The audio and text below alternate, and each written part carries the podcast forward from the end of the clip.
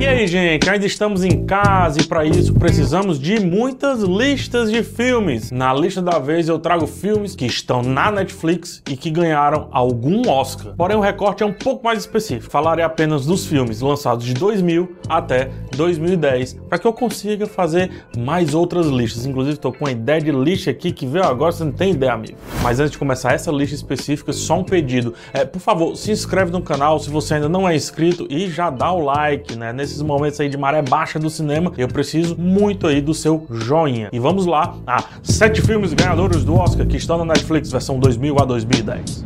E eu começo logo com um clássico, Gladiador, filme de 2000, filme que levou muita gente pro cinema e filme que fez a gente decorar o nome completo do protagonista. Eu sou Maximus Décimos Meridianos e, e é isso. É, nos dias finais ali do reinado de Marco Aurélio, o imperador desperta a ira do seu filho Cômodos, vivido pelo, na época, só Joaquim Fênix e hoje o Joaquim Fênix, o Coringa, né? O Marcos Aurélio, ele tornou pública a predileção em deixar o trono para o Max Maximus, o comandante aí do exército romano naquela época. Cômodos então mata o seu pai, assume a coroa e ordena a morte de Maximus, que consegue fugir antes de ser pego e passa a se esconder sob a identidade de um escravo e gladiador do Império Romano. Ou pode ser resumido como um dos melhores filmes de todos os tempos, apesar da falta de apuro histórico.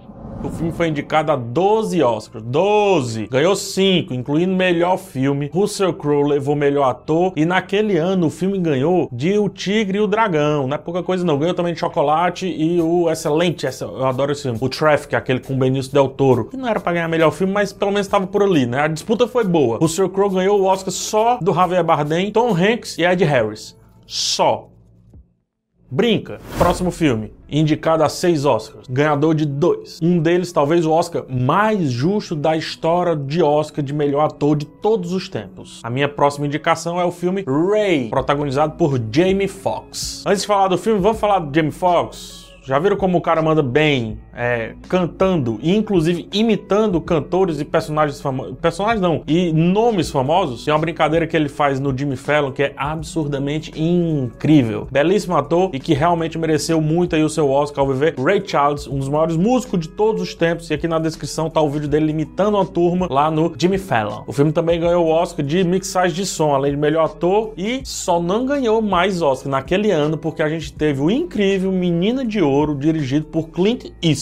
Então a disputa era pesada. Mas continuando nossa lista e vindo agora para 2010, solto porque temos A Origem, filme de Christopher Nolan e grande elenco. O filme ganhou quatro Oscars: fotografia, mixagem, edição de som, efeitos visuais, muitas categorias técnicas, pois é o que realmente chama a atenção é Inception. Apesar do roteiro ser muito inovador, rendendo inclusive uma indicação, foi tecnicamente que o Nolan brilhou. E naquele ano, a categoria de melhor filme, que já contava com até 10 indicados, foi ganha por O Discurso do Rei, mas convenhamos, né? Tinham outros filmes muito mais interessantes para ganhar. Olha a lista: A Rede Social, Bravura Indômita, O Vencedor, Cisne Negro e o próprio A Origem. Ganhou o Azarão, Discurso do Rei, vai entender. E já que eu falei de A Rede Social, tá aí minha próxima dica. O filme também é de 2010, é óbvio, né? Eu tava comparando, né? Enfim. Ganhou três Oscars. Melhor roteiro adaptado, é muito merecido, muito. Melhor edição e montagem, é muito, muito merecido. E melhor trilha, ah, merecido demais. Eu amo esse filme, muito. Sempre sempre coloco ele em listas de filmes favoritos. Eu sempre consigo encaixá-lo de alguma forma, porque eu não aceito que as pessoas não viram a rede social ainda. Todo esse clima que ele carrega, eu acho bem, bem, bem único. O David Fincher costuma fazer isso comigo, é, é, é muito comum. Ele cria ambientes de forte apelo neural e não me deixa desconectar da história que quer contar. O ir e vir entre o julgamento e a história corrente da disputa judicial entre o Mark Zuckerberg e o brasileiro Eduardo Saverin, somado como é, o Facebook foi inventado, entre aspas, envelopado envelopado nessa trilha magnífica do Trent Reznor garantem só esses três elementos um belíssimo filme. Se não viu ainda, veja. É calmo, é simples, mas é demais, é muito contemplativo.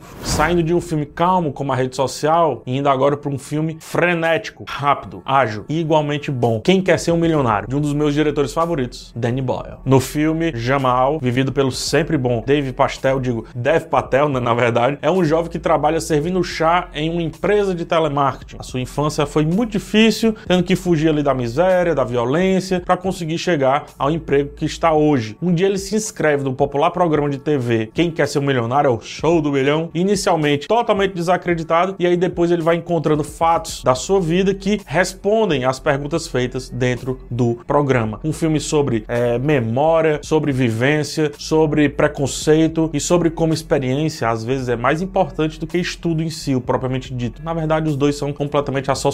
É, os flashbacks são muito bem colocados, a condução frenética do Danny Boyle, com as pausas super pontuais ali e acertadas, tornam Quem Quer Ser um Milionário um dos filmes que devem estar naquela lista de mil filmes para você ver antes de morrer. Se fizer essa lista não colocar Quem Quer Ser um Milionário, tem alguma coisa errada. E ele também é um dos maiores vencedores dessa lista aqui. São oito Oscars ganhos e mais duas indicações. Levou melhor filme, direção, roteiro, fotografia, edição, música, trilha, mixagem de som e é um belíssimo filme. vamos de clássico, vamos de Brilho Eterno de Uma Mente Sem Lembranças. Que filme ganhou só um Oscar quando lançado, mas basta, porque foi o Oscar de roteiro original. E se um dia houver uma lista de 10 melhores roteiros do Oscar de todos os tempos, é muito provável que esse filme esteja lá. Ele e o Corra. Tem que estar. Tá. Acompanhamos aí no filme Joel, né? O que eu gosto de chamar de Joel. Ao se surpreender quando descobre que o seu grande amor, a Clementine, o apagou completamente da sua memória. Ele decide então fazer o mesmo, mas no meio do caminho muda de ideia e fica preso dentro da sua própria mente, enquanto os especialistas especialistas se mantêm ocupados durante todo o procedimento. E aí ele precisa ficar tentando avisá-los para que parem com essa situação. Ele não quer continuar com esse lance de apagar as suas memórias. Charlie Kaufman, mesmo roteirista de Quero Ser John Malkovich, que filme demais. Adaptação, Anomaliza, Confissões de uma Mente Perigosa, enfim, tem seu auge, eu acredito, que nesse drama aí super nonsense, protagonizado por um Jim Carrey, que surpreendeu e muito em como é capaz de segurar um drama de cara limpa, não só uma comédia ou um drama mais envelopado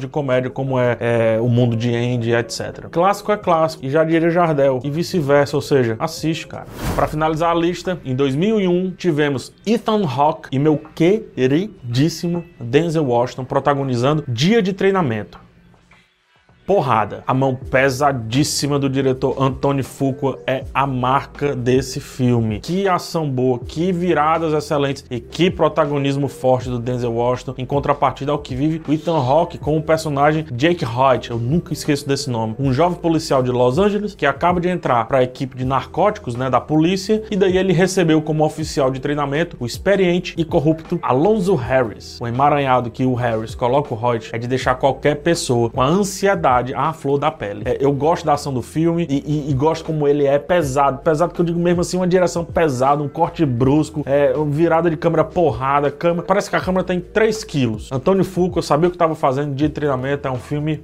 potente. Só ganhou um Oscar. No caso, Denzel Washington por melhor ator. Ethan Hawke foi indicado como coadjuvante. Mas a pergunta que eu te faço é: vai deixar de ver um Oscar do Denzel Washington?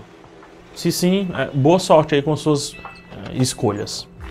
E por hoje é isso, turma. É, foram sete filmes. Existem vários outros na Netflix ganhadores do Oscar, mas por hora é isso. Veja os filmes mais antigos, não fique só nos novos. Aproveite essa pausa no cinema para visitar ou revisitar alguns clássicos e saber como o cinema dos anos 2000 ajudou e muito o cinema atual a se mostrar como um mix de ação sem perder a forte essência de um bom roteiro com ótimas discussões. E por isso eu fiz aí essa seleção que tem uma curadoria, é só você organizar direitinho mentalmente, ok? Vamos nessa essa. Até o próximo vídeo. Tô com uma bela ideia de lista aqui, viu? Isso é para quem gosta de astrologia. Tchau!